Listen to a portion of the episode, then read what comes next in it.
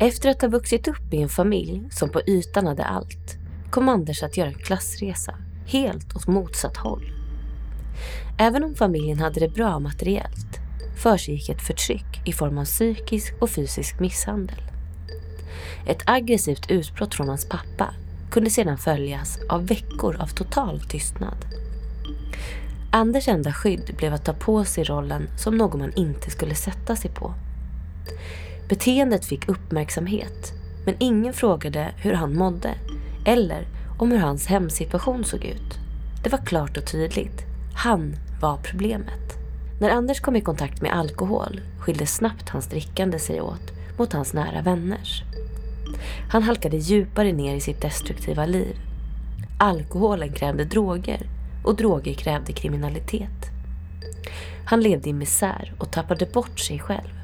Han träffade tjejer som tog honom under sina vingar, som ville hjälpa honom. Det var där han fann sin tröst, men också sin ork att fortsätta. När han hade förstört sin dåvarande tjejs lägenhet tvingade hon iväg Anders på hans första A-möte.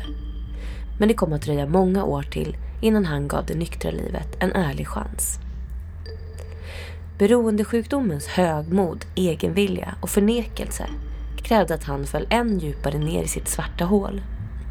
För att kunna tillfriskna krävdes den egna viljan att bli fri, den egna insikten om hans maktlöshet och kraften att be om hjälp. Han hade tidigare sökt hjälp för någon annans skull eller för att någon tvingat honom. Det som till slut gjorde att han blev nykter var att han själv var redo. Redo att ta hjälp av de som hade gått före, de som redan var nyktra. Och han gjorde som de sa. Det här är del ett av Anders historia.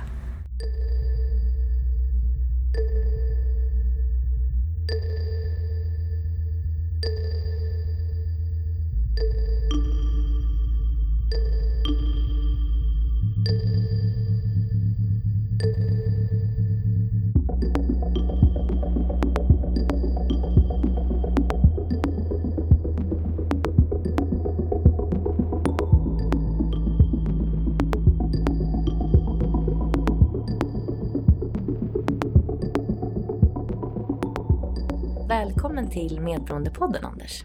Tack. Jag undrar om du skulle vilja beskriva dig själv som barn med tre ord. Ledsen, stressad och arg. Men hur såg din uppväxt ut?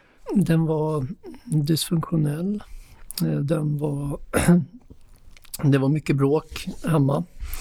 Jag har en pappa som har jag har ett väldigt hett temperament och eh, det gick ut över min mamma och mig. Eh, och eh, han hittade alltid någonting att bli arg över. Så den, det var mycket om man säger, det var psykisk misshandel mest i, av min mamma och mig.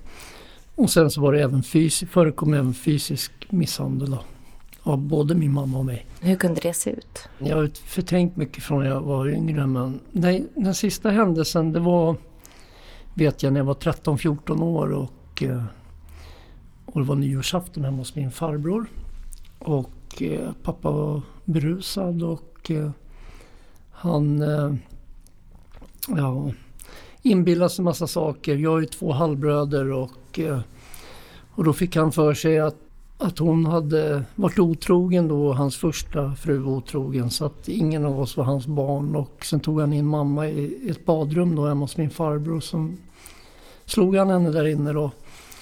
Eh, och det var ganska ordentligt och sådär. Och så vet jag att eh, det som hände efter det var att han varken pratade med mig eller min mamma ända fram. Han började prata med oss när vi åkte upp till eh, Hedemora då på sportlov som vi brukade göra. Det var första gången han sa någonting till både till mamma och mig. Då. Så det tog ju då nio veckor innan han öppnade munnen och sen hade han väl ångest över det där så han kastade ju saker på mamma och olika grejer då hemma på tv-soffan. Han sa ingenting men han fick väl ångest varje gång han såg henne på grund av det han har gjort då. Eh, och det handlade ju mycket om att göra honom nöjd hemma. Eh, och det skapade en otrolig stress eh, inombords för att jag, jag hörde ju på dörrhandtaget när han kom hem vilket humör det var på. Redan i liten ålder och, eh, och jag då då visste man att då skulle man anpassa sig och sen försökte man då göra honom glad och försökte göra honom nöjd. Och sen vet jag ju då en sak som vi, som vi alltid gjorde det var ju det att, eh, som, som var bra att göra med honom det var att åka bil. För han bråkade nästan aldrig i bilen. Så det var därför man alltid försökte få honom, att skulle åka och titta på någonting. För han var alltid nöjd när han gjorde någonting. Eh, när han gjorde, var på väg någonstans och någonting hände. Då var han ganska nöjd. Men när det var tristess och han satt hemma och typ inte hade någonting att göra då, då var han arg ganska snabbt. Han kan inte sitta still. Det kan han fortfarande inte göra. Men den här tystnaden tänkte jag på. Hur, alltså var han liksom knäpptyst? Ja, då var han tyst. Alltså. Och det är också väldigt jobbigt eh, när en människa är tyst. Mm. Eh, så det var ju olika lägen på honom. Antingen var man i vägen eller så var han arg eller så... Nej, han var gränslös liksom i sina beteenden då. Så det växlade med mellan att eh, det kunde vara bråk från måndag till fredag morgon och sen så skulle man ha mysmiddag på fredag kväll i 30 minuter med levande ljus och sen drog det igång igen. Så såg cirkeln ut ungefär. Och sen då, där föddes väl också någon, någon form av Eh, för att min mamma hon gjorde ingenting för att skydda mig. Tack vare att hon var medberoende till honom. Så att där födde vi att jag nästan började tycka sämre om henne än vad jag tyckte om honom. För hon, kunde, hon var ju vuxen, hon kunde ju ha gjort någonting för att skydda mig då, mm.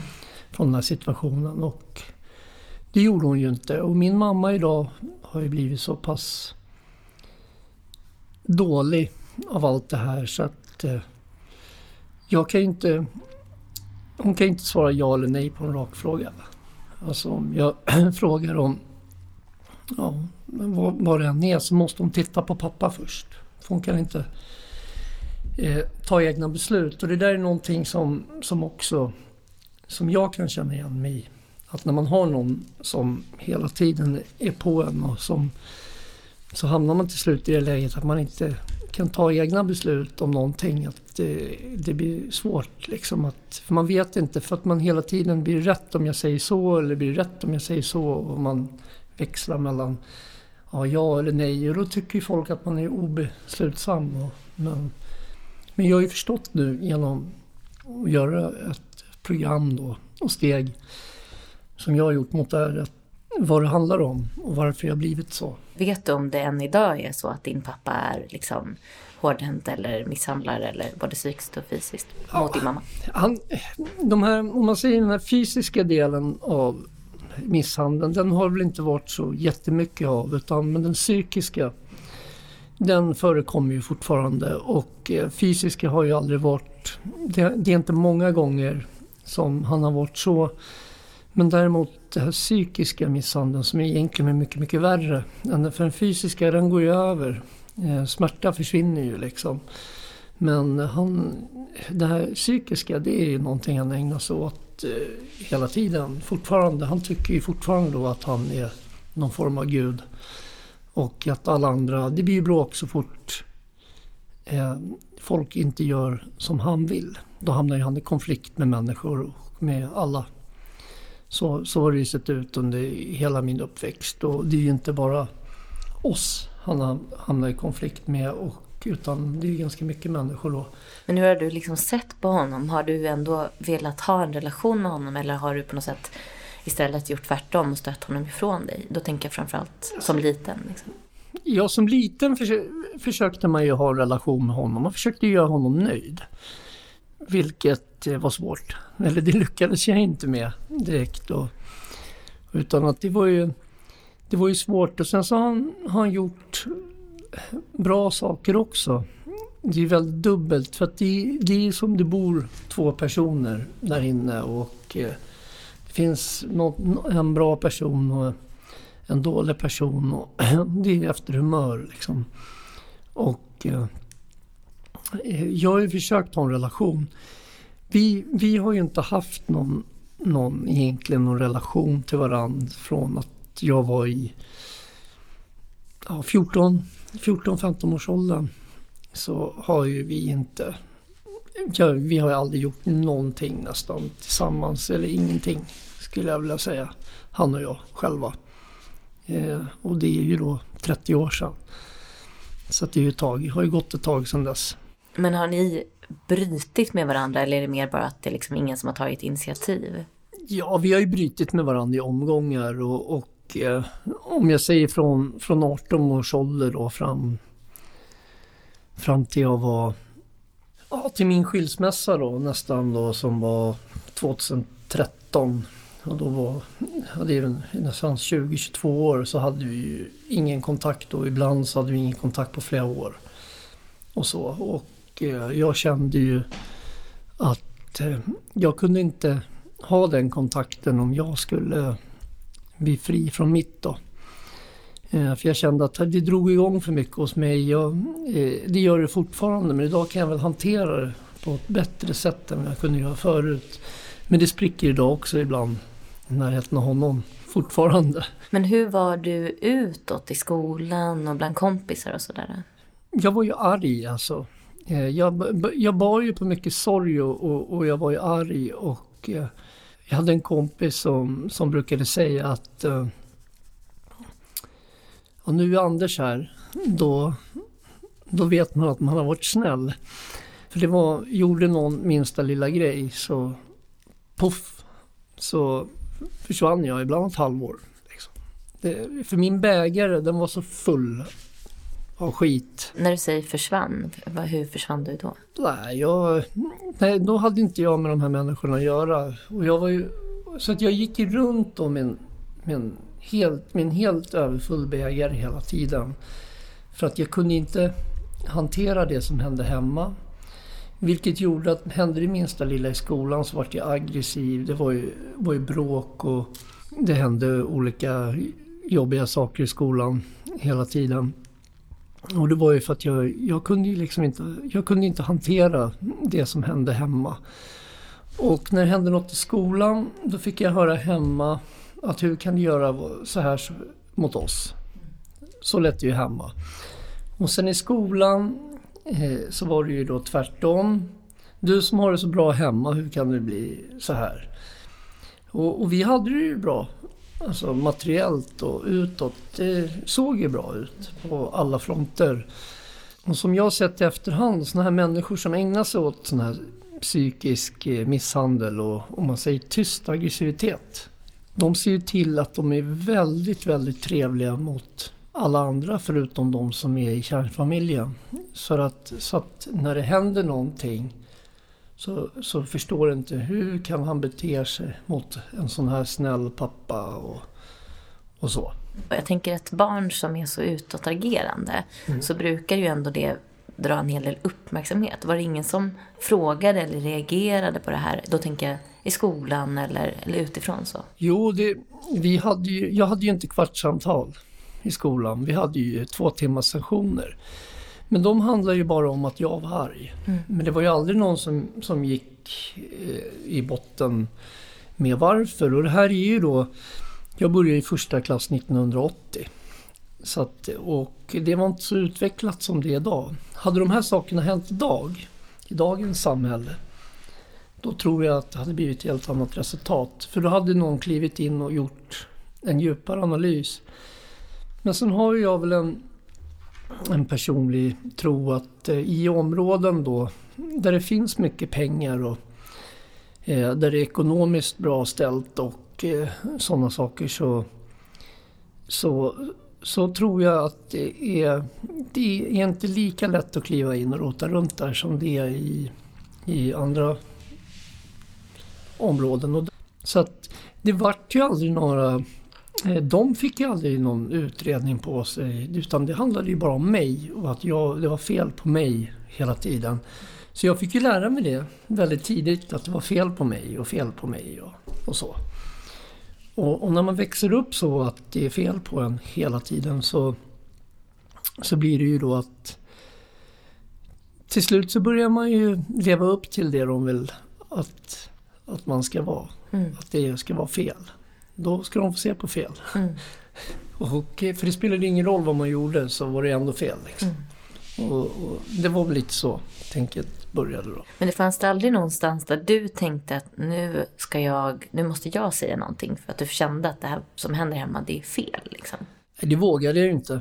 För jag var ju rädd för, för min pappa. Jag vågade ju aldrig säga någonting som hände där. Jag vågade ju inte. Jag, jag vågade ju inte säga liksom. Eh, så att, eh, och eh, när jag blev tillräckligt stor så, så att jag kunde säga ifrån, då gjorde jag det på andra sätt. Då talade jag bara om för honom att nu ska jag gå ut.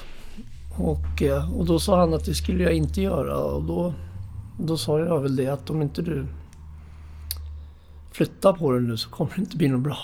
För nu ska jag gå ut. För han hade ingenting att säga till om hemma längre. För att när jag var större än vad han blev så, så var det jag som bestämde och inte han längre. För den enda, den enda uppfostran jag hade fått det var ju genom aggressivitet och eh, fysisk och psykisk misshandel. Den bet ju inte.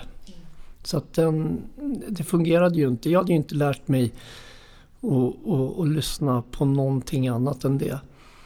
Och, och så var det mycket hot då, för han, han reste ju mycket i sitt jobb utomlands. Han var ju borta två, tre månader om året. Och, ja. och då var jag och mamma själv. Och det där var ju så här ångestfyllda perioder. Jag vet ju att hon käkar ju piller. Hon, hon är sån här konstant åt hon ju Alvedon.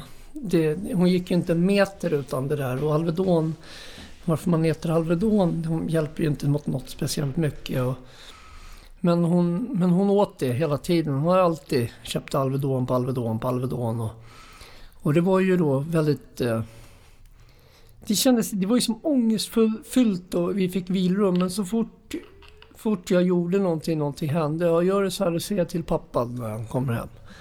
Det var alltid hot, hot, hot liksom om... Ja, om, om du gör si och du gör så, så är det, då tar jag det med pappa. Liksom. Och det där funkade ju inte heller till slut. Nej, för jag visste ju det, hon sa ju aldrig någonting till honom. Så att, eh, och det blev ju där att där började, slutade ju, jag respekterade ju inte henne överhuvudtaget. Till slut. Eh, för att eh, när allting bygger på hot och sånt så, så jag får ju ingen respekt för en sån människa. Eh, jag fick ju inte det och, och sen när de inte dessutom levererar det de säger att de ska göra. Och då märkte man ju det till slut. Jag behövde ju inte lyssna på någon jag tänker då, om man går tillbaka lite till när du var mindre. Vad, hade du liksom några drömmar eller fanns det någonting som mm. du hoppades på eller önskade skulle ske eller sådär? Ja, jag vet att jag kommer ihåg att jag ville bli dykare. Det vet jag och att jag eh, ville hålla på med djur. Eh, eller på någon savann i Afrika. Och, och det var ju det att den enda personen som som jag visste älskade mig på riktigt när jag var liten, det var ju min morfar. Eh, han dog ju då när jag var, jag var ju bara, gick ju bara i andra klass. Han dog 1981.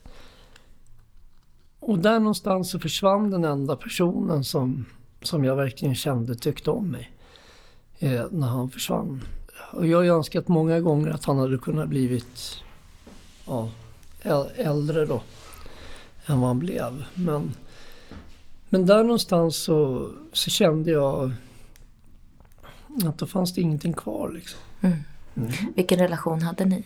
Ja, vi hade en jättebra relation och jag minns honom. Jag minns när han, när han fick cancer och han fick ju cancer nästan hela kroppen och, och så kommer jag faktiskt ihåg att eh, vi, han, han jobbade som militär och eh, hade han jobbat på det här reglementet som ligger borta vid Gärdet var han bland annat. Och, eh, och jag kommer ihåg när vi, vi åkte runt, jag, pappa och mamma och mormor. Och, och han då, för han ville titta på olika platser då som han hade varit vid när han var ung vid olika tillfällen. Och han hade en antikvitetsaffär också som han hade på i gamla kvarteren där på Söder som de rev då när de gjorde Södra station.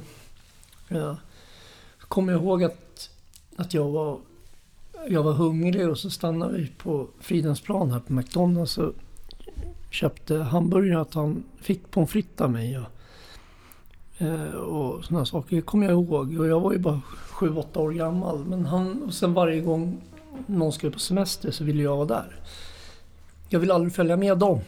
För jag ville vara hos min morfar på semestern. Och, och de erbjöd ju, de åkte ju utomlands och det som, som min son tyckte tycker är jättekul och, och, och, och sånt. Men jag var hellre hemma hos honom.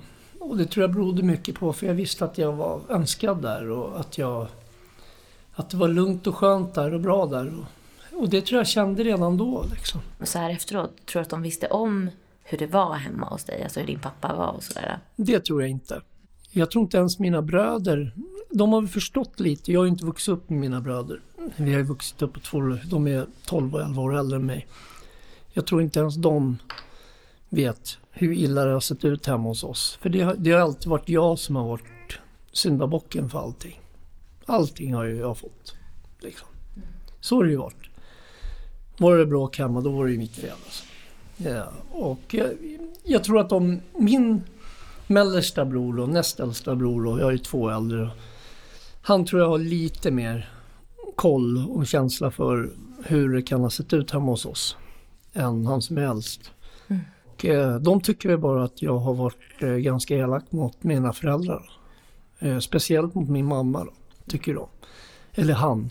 Den andra tycker inte så mycket. För jag tror han har lite mer koll. Du började liksom närma dig det lite grann. Men hur förändrades situationen när du, när du gick upp i tonåren och sådär? Mm. Hur förändrades du någonting utåt eller fortsatte du vara den här bråkiga och så? Det har ju varit hela tiden. Jag har ju alltid hamnat i konflikter och, och sånt med, med folk i olika former och tappningar. Men det som förändrades där det var väl att att ju äldre jag blev, ju värre blev min umgängeskrets.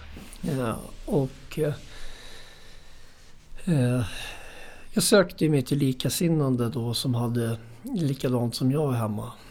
Och eh, för att få, har man ingen familj hemma så får man skaffa familjen någon annanstans. Och tryggheten någon annanstans. Och, och eh, jag var ju inte så mycket hemma överhuvudtaget. Och jag kommer ihåg att jag kom och gick som jag ville redan när jag var 11-12 år så var jag ute hur länge jag ville. Jag hade ju alla läggtider och, och sådär. Ja, förutom om det var någon skola, skolan då men, men aldrig på helgerna. Och, ja, det var ju... Ja, jag, jag gjorde som jag ville lite grann. Men den här eh, bråkiga eh, Anders då. Mm. började du bete dig, alltså vart det värre och värre situationer, farligare och farligare eh, bråk eller hur, hur utvecklade det sig? Jag har ju aldrig varit, jag har aldrig varit en sån som har, alltså jag blir arg på folk och det. Men jag har inte varit en sån som, eh, aldrig varit en sån här som har gett mig på människor utan anledning. Oftast har jag varit, hamnat då fel i olika former av situationer. Så att jag har varit tvungen att försvara mig i, i, i vissa situationer och då har jag ju varit ganska orädd och sådär. Men, men jag har aldrig varit någon sån här, eh, vad ska jag säga, någon som, som har mobbat andra. Och, för att jag var själv utsatt för mobbing när jag var tidig ålder. Och, eh, så att jag tycker inte om det beteendet. Och, och det är någonting som jag också har haft på mitt jobb. Har vi haft ett par stycken som har varit utsatta då för man märker att de får alla arbetskamraterna emot sig. Ingen pratar med dem. Och, och, det gör jag. För att jag tycker att det, det, är inte min sak att tala om om någon är duktig eller bra på jobbet. Är en arbetskamrat. Och, och det var väl det här med att eh, det var någon situation då när jag jobbade på ett bygge för ett, ett och ett halvt år sedan så var de på en för att han är kristen och de tycker att han, han eh, beter sig konstigt och sådär. Och, då sa jag så här, det, då sa jag så här, då visar jag ett kors här. Och, är du också kristen? Ja, det kanske är så. Har du något emot det? Eller? Nej, men du är ju inte som han, sa de. Då sa jag, då kanske det inte handlar om att, att, det, att, att, det, att han är kristen då, sa jag. Ja, nej, sa de då. Nej, men jag, där kan jag väl idag då ta människor i, nog i försvar istället. Och det tror jag också kanske är att eh, jag var lite annorlunda när jag var yngre. Då hände det väl någon gång att man kanske inte var så snäll då mot någon. Det var ju faktiskt en som vi var rätt elaka mot. Och om jag ska dra mig till minnes så var, det nog inte, var man nog inte felfri där heller. Men, eh, men just det här att eh, i vuxen ålder så tror jag att jag har vänt på det där och faktiskt kan försvara de som blir utsatta istället för att och, ge mig på. Jag går inte in i sådana här grupptryck. Just uh, utan, men i tonåren, ja, vad, vad ska jag säga? Jag, uh, jag kände ju hela tiden att att det var ju någonting. För det första hade jag ju de här känslomässiga utbrotten, alltså aggressivitet som kom. Och sen hade jag ju väldigt svårt att koncentrera mig. Och i, i den ålderskategorin jag är så var det ju att man var att man var jobbig och stökig, hamnade i obsklasser och, och grejer. Att man fick sitta i obsklass på engelskan och svenskan och, och lite sådana saker. Även fast man inte egentligen var dum. Eh, utan, men det handlade väl om att jag hade väl någon, eh, någon, någon andra problem som, det var ju inte heller någon som tog tag i. Det var mycket de inte tog tag i kan jag säga. Eh, utan att det rullade ju på. Mm. Men sen så började väl då också att jag började dricka i kraftigare utsträckning. Och det började väl i 14-15 års ålder och där hittade väl jag, det var väl det som förändrades mest i tonåren att där började jag ju hitta min grej. Och vad var det du upplevde när du drack? Ja, det, jag upplevde ju att det var lugnt och skönt och behagligt och att jag kunde stänga av den här med eh, verkligheten jag befann mig i som jag inte tyckte om. Och jag märkte att eh, när jag varit full så fick jag ju mod också. Eh, och göra ännu dummare saker än vad jag gjorde när jag var nykter. Men just det här, den egentliga känslan jag jagade efter det var ju att stänga av. Att allt skulle bli svart. Då, för att jag slapp tänka på hur det såg ut runt omkring mig. Det var väl det jag tyckte var skönt. Och, och jag började dricka jag var ganska snabb med att komma upp i ganska stora konsumtionsmängder mot alla andra och jag fick identitet på det. När de andra drack sex öl så köpte jag ut en platta när jag var 14-15 år och jag fick i mig den. Mm. Så att min konsumtion av alkohol ökade kraftigt. Eh, jag, jag kunde dricka liksom och, och eh, gjorde såna här galna grejer eh, som, som man inte ska göra. Som vadå? Jag hamnade i bråk. Jag, eh, ja, vi gjorde väl en del, vi gjorde en del eh, inbrott och, och sådana saker som hamnade vi i slagsmål. Och, eh, men just, vi gjorde, började vi göra småbrott, snodde bilar. Eh, var väl en sak vi gjorde. Och, och, och sen så, så, vad sen så gjorde vi, man hamnade i konstiga konstiga situationer hela tiden tycker jag. Eh, för att det var gränslöst. Jag, jag vet någon gång när vi kom från någon, någon fest vi, som var någonstans i Oxhov, lägenheterna där. Då hoppade jag in. Jag gick från bil till bil och hoppade på biltaken så jag drog igång larmen då. Såna saker då. Och, och gick då till nästa bil och nästa bil och nästa bil. Och, och det är inte riktigt normala beteenden då. För att det kostade väl lite. De såg väl inte så fina ut de där bilarna sen då. Slog sönder tunnelbanevagnar och ja, sådana grejer. Men den här relationen till alkohol då, hur utvecklades det sen? Ja, den eh, blev ju sämre och sämre och när, när det verkligen började där och spåra, det var ju i eh, sommarlovet mellan eh, nionde klass i gymnasiet. Då var jag inte nykter en dag. Eh, då drack jag varje dag under hela den sommaren. Och, eh, och det var inskrivning då i skolan då. Och då var man tvungen att vara där för det fanns inget internet som det fanns nu idag. Eh, det var 1989 eh, va? Ja, 89 var det när jag började gymnasiet på hösten där. Och jag kom ju hem då jag kommer ihåg när jag skulle till gymnasiet, jag kom ju hem 3, 4, 5 på morgonen och var ju ramlade ju ner för trappan hemma ner. Jag bodde i källaren. Eh, och, och, då, då, och, och, och jag hade källaren hemma. Med en bardisk i mitt rum. Det var ju perfekt. Eh, och, eh, och då vet jag att farsan han, han dunkade in mig i duschen där med, med kläderna på och så körde han iskallt vatten på mig typ en timma. Så att jag skulle vakna till liv.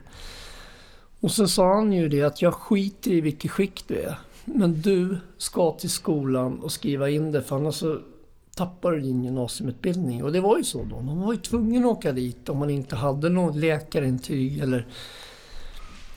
Så han sparkade ju dit mig liksom. Och körde in mig där. Och jag gick in och satte mitt namn på pappret där. Och, och sen så kom ju frågorna hos den här äh, skolsyrran där då. Och då frågade de ju våra alkohol och tobaksvanor och det såg ut. Och så hade de som alternativ, jag kommer ihåg att man drack... Äh, ja, för de ville ju veta hur mycket vi drack.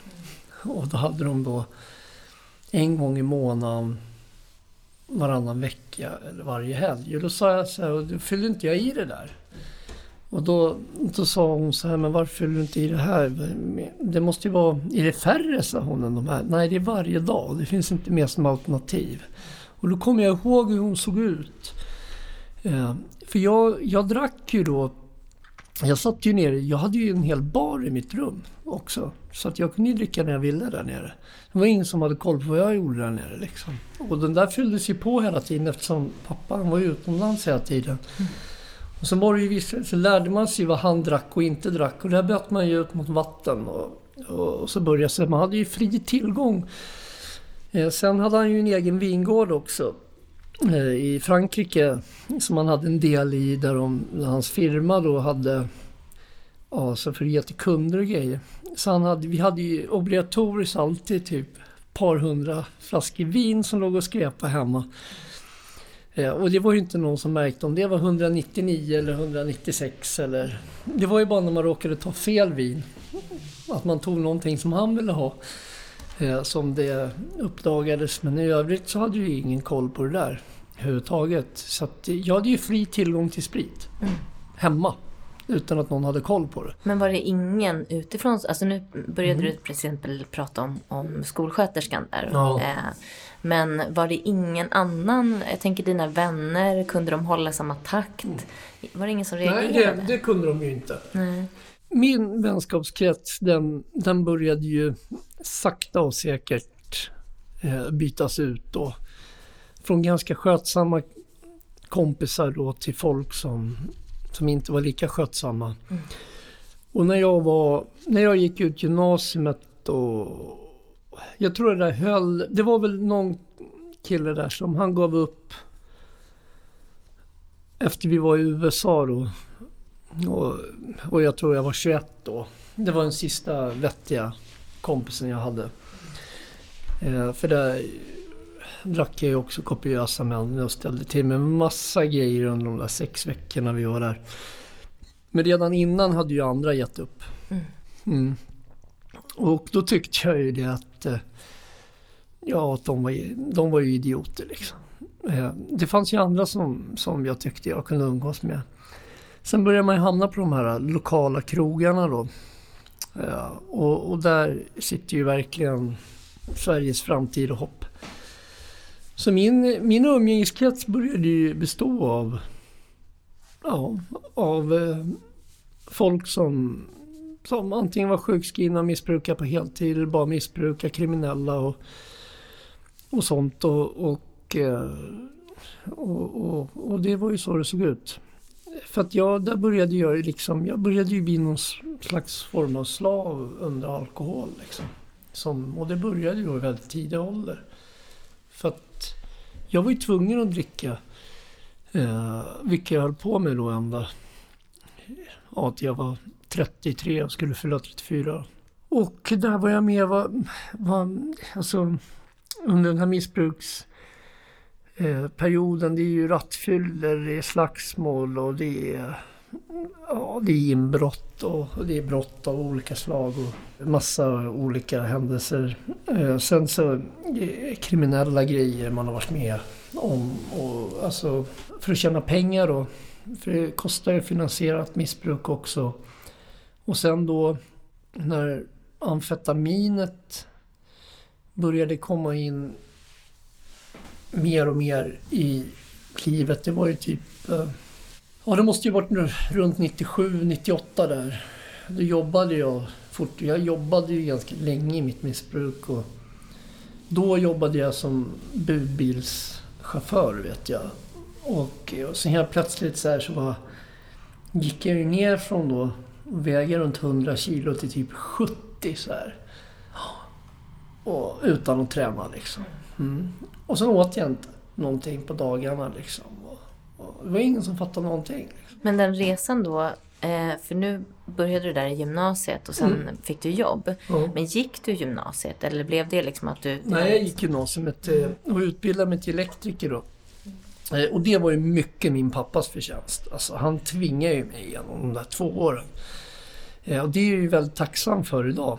Att han gjorde då, för jag fick ju ett yrke och ett yrke som, som var ganska lätt att få jobb i. Plus, så jag gick ju ut då gymnasiet 1991 då. Och fick jobb ganska snabbt då. Eller först, ja, jag jobbade ju först.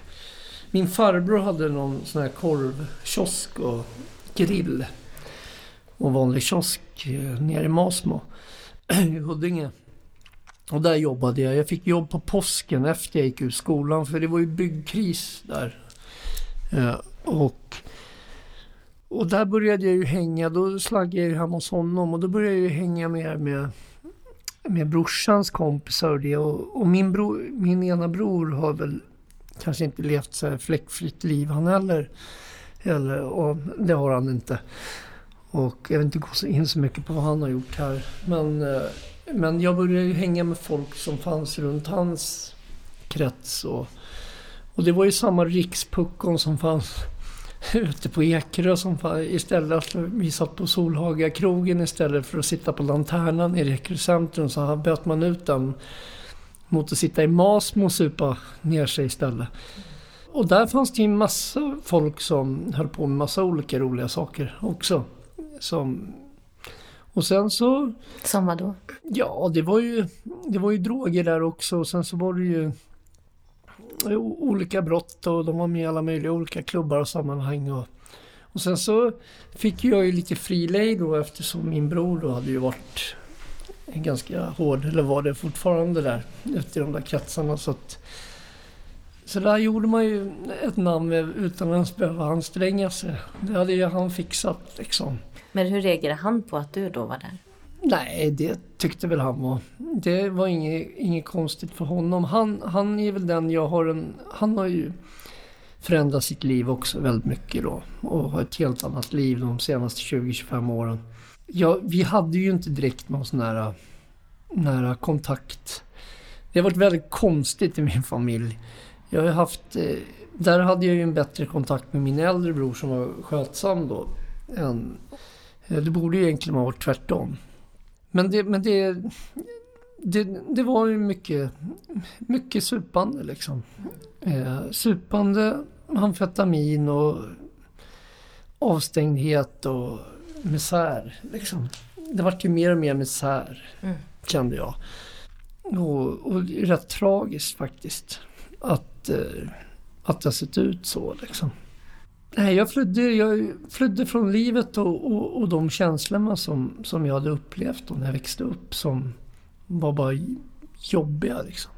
Jag tänker i det här, liksom, var det någon gång du stannade upp och kände att jag mår inte bra? Eller var det liksom bara att du, han, att du bara körde på och aldrig, aldrig kände efter? Alltså jag förstod väl att jag, att jag inte kunde dricka som andra. Det förstod jag ju, men det var ingenting som jag brydde mig speciellt mycket om. Det tog ganska lång tid innan jag började bry mig om det. Eh, första gången jag seglade in på ett A-möte, det var 2000. Eh, och det gjorde jag då efter att jag hade slagit sönder min och min tjejs lägenhet då i Sundbyberg. För jag ringde henne och hon svarade inte. Och så sa jag det, för varje gång du inte svarar när jag ringer till dig så slår jag sönder någonting i lägenheten. Och det fanns, den enda som var kvar helt i den där lägenheten det var jag och hunden. Ja, och, eh, och sen då för att rädda den där relationen då. För hon bara störtkrävde ju att jag skulle bli nykter då. Och då ringde jag en gammal kompis till mig som jag hade känt och sen, som jag träffade i Storlien då när jag var 18 som hade varit nykter då hela tiden. Och då han är två år äldre än mig så han var 20 då. Frågade honom hur han gjorde. Så jag hamnade i en källare i, i Vasastan i alla fall. Där han kokade kaffe på något som hette A. Och så kom jag ner i det här rummet och utan en egen önskan att sluta, bara för min, att min tjej mer eller mindre hade tvingat mig att göra någonting, så åkte jag dit. Och så satt det tio tragiska figurer som jag tyckte satt och pratade om Gud i en källare och alla avgiftningar de hade varit på. Och, och, nena, och så hur tacksamma de var för att sitta i den där källaren. Eh, och det jag gjorde bara, ja men det här verkar ju kul. Ja, ja, men det här var glad att jag får vara här med er. Ja. Och tyckte de, åh vad fina ni är.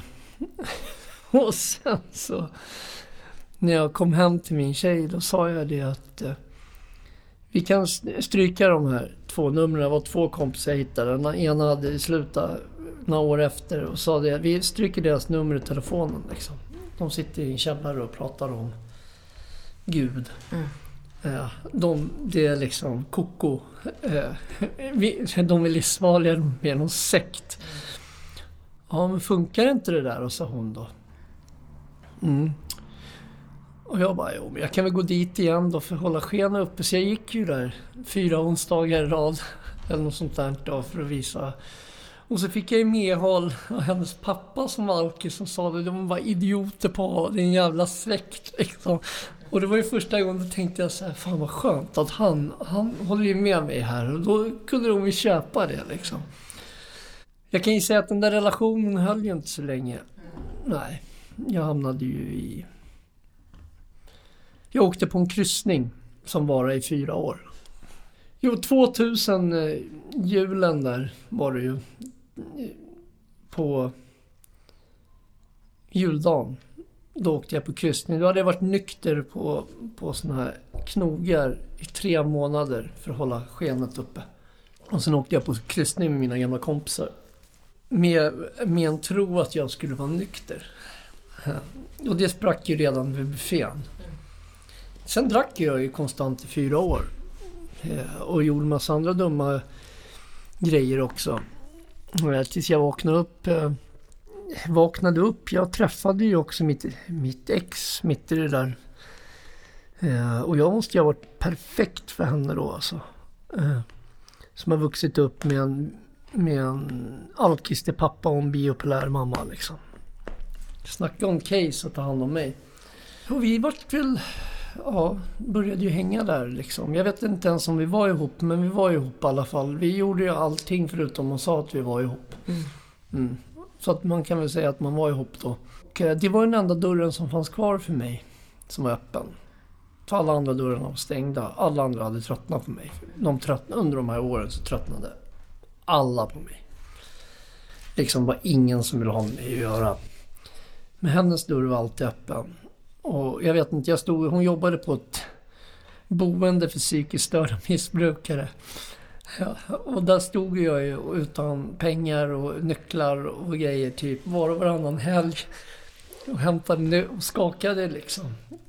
Och, och, och skulle gå upp och fråga om jag kunde gå upp och lägga mig hos henne och sova. Till hon kom hem. Och det fick jag ju göra då.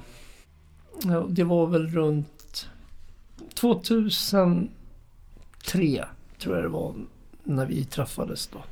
Det var ju mitt i en misär för mig som pågick då och sen varje gång vi inte kom överens så stack jag och så drack jag ner mig och så, ja, det var ju så det såg ut. Men det var ju också en av de viktigaste grejerna som har hänt i mitt liv när jag träffade henne 2003. För att jag kommer aldrig glömma det. När hon kom in, jag försökte ju där också mitt i det här och hålla mig nykter då ibland under de här fyra åren. Och då ringde jag den här gamla kompisen igen som hade tagit mig till det här mötet då. Och de två gick ju på Socialhögskolan tillsammans. De var ju kurskamrater där. Och läste ju socionom båda två då. Och, och sen så sa han att vi ska träffa två tjejer som vi ska hämta upp. De, är, de sitter på Big Ben på Folkungagatan. Och som jag pluggar med.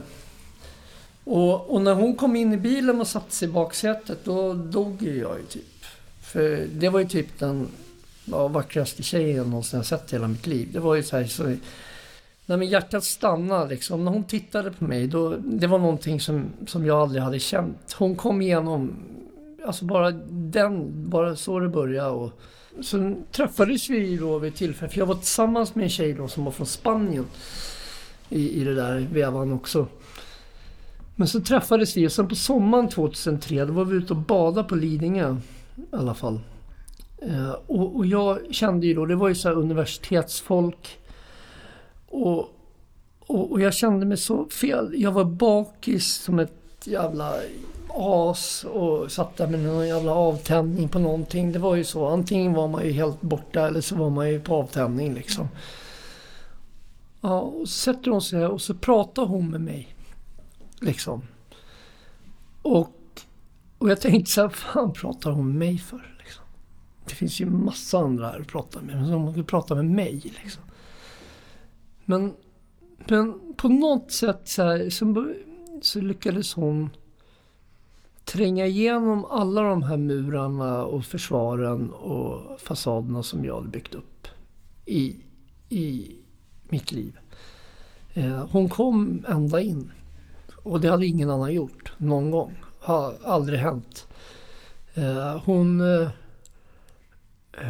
hon vart ganska snabbt den viktigaste personen i mitt liv som... som jag har henne mycket att tacka för att jag överhuvudtaget sitter här idag kan jag säga. För jag vet inte om jag hade gjort det.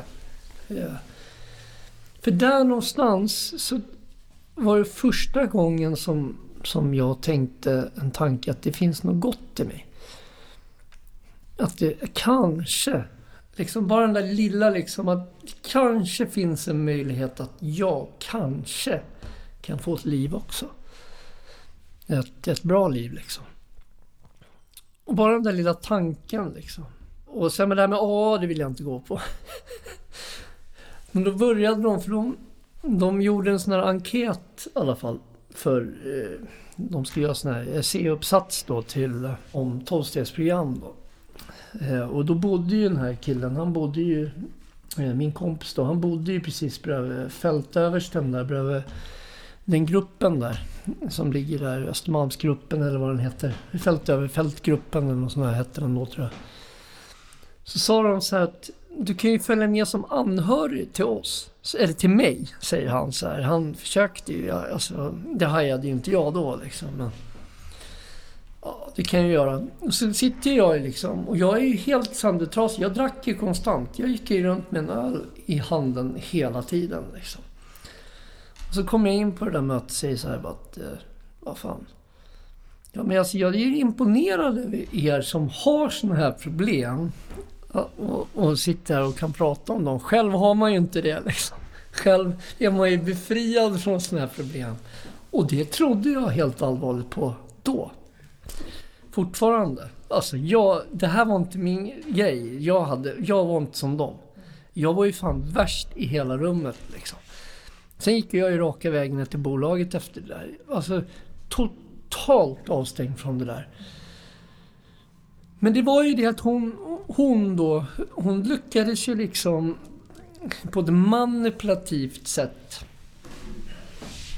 få mig att komma tillbaka till den här gemenskapen hela tiden. Utan att tvinga mig. Trots att hon själv då inte gick där på, på sådana möten då.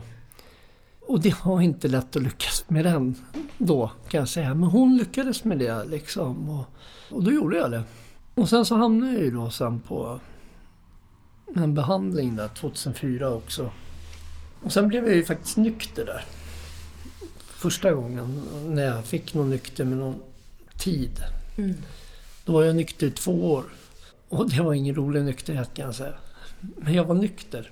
Varför var det ingen rolig nykterhet? För att jag hade ingen lösning. Jag gick bara på möten. Och jag gjorde inget program. Och jag skulle fortfarande inte ha någon gud med i mitt liv. Liksom. Så jag hamnade ju då fel. Alltså jag köpte inte det här blajet liksom. Som de kom med. Mm. Sen sa de så många olika saker. Vissa sa så här, du måste göra det här. Eh, Och kom med den här stora boken och jagade mig. Några andra sa så här, sitt här och låt eh, ta den biten av tårtan som du känner igen. Det lämnar resten och landa mjukt. Och det var ju typ hundra olika varianter på det här. Och vad gör jag då som missbrukare? Jo, jag sätter mig ner i soffan och jag tänker så här, fan, om några säger att jag behöver bara sätta mig här, då kommer det smitta av sig på mig. Så kommer jag ju också bli lycklig och glad och nykter. De här som kom och sa att jag var tvungen att göra någonting, de var ju jävligt ointressanta för jag hade aldrig gjort någonting utan att ta betalt. Så att det, det var ju ganska lätt att... Men till slut så mådde jag ju så dåligt så att jag orkade inte vara nykter längre. Och då gick jag ju ut där i... Ja, det var ju typ april, maj 2006. Då, då gick jag ut ordentligt. Då gick jag... Då köpte jag sex 3,5 på Hemköp och hamnade på Kronobergshäktet. Vaknade jag till två dagar senare efter någon grov jävla misshandelsgrej som jag presterade. Eller misshandel då. Som, det vart ju ingenting av det där då men, men jag hamnade ju där i alla fall. Och efter att inte ha druckit på två år så tar man sex öl och hamnar på Kronobergshäktet. Då är man ganska... Ja, jag vet inte hur det gick till. Men, men så gick det till i alla fall. För att jag var ju typ så här. Jag hade ju ingen kontroll då. Och sen där körde jag ju ner mig totalt. Alltså. Verkligen. Det hade jag gjort innan många gånger också. Men där körde jag ju verkligen ner mig totalt. Alltså jag kände att jag... Ja. När det där året hade gått då. Fram till slutet av april 2007. Där hade jag förlorat, då förlorade jag allting. Jag hade, jag hade en madrass kvar och lägenhet full av pundrigrejer och eh, förföljelsemanier. Alltså, för jag, gick, jag varvade ju amfetamin, alkohol och tabletter och, och sen så gick jag på det och Alltså jag hade ju konstant förföljelsemani. Det var ju folk efter mig hela tiden. Jag tog ju 20 vägar hem för att komma hem från den jävla tunnelbanan. Om jag åkte tunnelbana eller bilar. Och jag hade jobb. Det, alltså, det fanns ju inget jobb. Och, och jobben har ju aldrig fungerat. Jag har ju bytt elfirmor som andra har bytt i kalsonger liksom. Bara för att när jag har känt att det börjar blåsa, vilket jag gjorde ganska snabbt, då har jag bytt företag. Innan det smällde. Så att jag... Och så när man kört det några månader. Så jag hade ju aldrig semester. För att jag hade inte haft ett jobb som var så länge så att jag fick några semesterpengar. Första gången... Första gången som jag fick semesterpengar in på mitt konto, det var 2010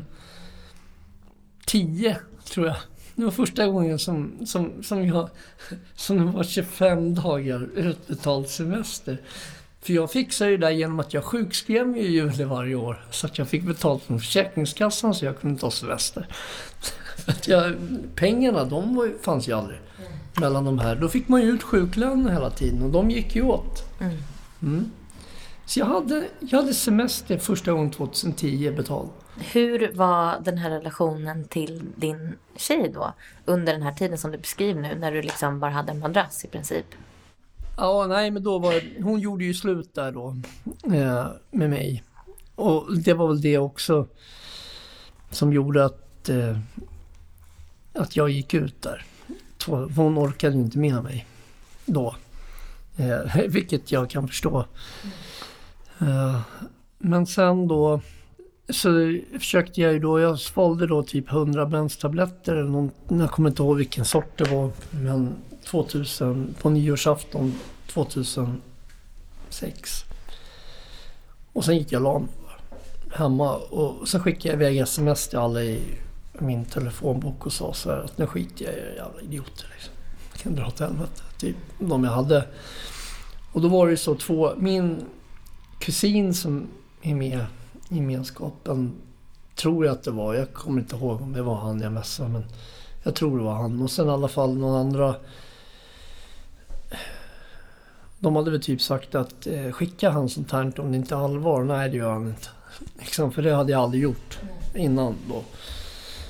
Så det var en jävla massa folk som hade ringt till 112. Mm. Så de bröt sig in i min lägenhet där. Och sen hittade de mig där och jag hade bara gått och lagt mig så jag hade ju garanterat dött. Eh, så fick jag åka in och magpumpas och det var ju inte sådär jättekul. Men jag brydde mig inte så mycket om det då. Och den enda som jag ville skulle bry sig om det där, det var ju då mitt ex då. Hon svarade ju inte ens på det där. Hon sket ju fullständigt i det. Hon var väl trött på mina sms jag hade skickat då. Hon tänkte det där är ju bara skit. Liksom. Men det var det ju inte den där gången då. Men jag överlevde där i alla fall. Och sen fortsatte jag ju där då. då. Men det hände någonting annat där. För att jag eh, hamnade ju på den där avgiftningen igen då. Och det var väl typ tre månader senare. Jag brukade ju vara där ibland. Eh, till och från under åren. Men, eh, och där träffade jag min, eh, min sons mamma. Vi träffades på eh, uppe på avdelning 6 på psyk. Jag var väl där för att jag, de tyckte väl varje gång jag var på avgiftning att jag kunde åka upp dit. De försökte väl hitta något sätt då. Och hon var väl där för något annat och jag vill inte gå in heller på vad hon var där för men, men vi träffades där i alla fall. Och, och, och sen blev jag ju ren första maj 2007. Och sen så träffades vi igen på ett A-möte i, i Vällingby då. Och då gick du tillbaka till A alltså? Ja, men det gjorde jag. För jag förstod ju där att några är ju nyktra där och mår bra. Och då istället för att lyssna på de här som satt och sa att jag inte skulle göra någonting. Då började jag titta på de här som faktiskt gjorde någonting. Jag började titta vad det var för några som var kvar här, på de här rummen. Och då konstaterade jag ganska snabbt att de som, som pratade om det här programmet och det, det var ju de som var nyktra och såg ut att må bra. De andra fanns ju inte där. Mm. Och det, då började jag ju förstå att jag var ju tvungen att göra någonting också. Vilket jag inte gjorde i alla fall. Eh, för att jag tänkte att eh, det kanske, min väg är nog inte oslagbar. Men jag träffade ju min, min, min fru där, eller exfru där i alla fall. Och eh, hon var ju inte, hon hade ingenstans att bo. Hon är 15 år yngre än mig. Så hon var ju bara 18 då och jag var 33. Så jag var ju verkligen poppis där hemma i hennes familj. Eller speciellt hennes mamma. Sen fick hon sova hemma hos mig för jag tyckte synd om henne för att hon fladdrade runt bland olika soffor ute i Hässelby, Vällingby. Jag tyckte inte att det var kanske inte rätta stället man ska bli nykter och drogfri på då. Och sen då fick ju jag jobb i, i Norge där. Och, och då som elektriker då. Och, och då sa jag så att då kan du bo hemma hos mig när jag åker dit. Och då tänkte hon att jag skulle göra som alla andra. Att jag skulle skita i henne. Och sen drog jag bara. Och sen var hon så förvånad när jag kom tillbaka helgen efter och, och, och faktiskt höll det jag lovade. Och sen fixade jag jobb åt henne i Norge eh, också. Och där kan jag ju se då mitt medberoende. För det var ju det det handlade om. Liksom. Du har lyssnat på del 1 av Anders historia. I nästa avsnitt får du ta del av hans resa in i ett våldsamt medberoende som sakta men säkert slukade honom. Men också om hans resa ur allt. Om att bli fri, behandla sig själv väl och ta emot lösningen. Skillnaden mot att bli nykter och att tillfriskna. Och sist men inte minst alla små mirakel som har kommit till honom. Vill du veta mer om medberoende och beroende och var du kan vända dig så kan du läsa mer på vår hemsida www.medberoendepodden.se är adressen. Syftet med Medberoendepodden är att få bort skam, stigma och okunskap och att inspirera människor till att ta hjälp. Vet du någon som behöver hjälp? Tipsa gärna om Medberoendepodden. Via iTunes kan du gå in och betygsätta oss med en recension. Ju fler recensioner vi får, desto lättare blir vi att hitta. Medberoende är en folksjukdom. Låt oss tillsammans minska siffran. Och glöm inte att följa oss i sociala medier. Där heter vi Medberoendepodden.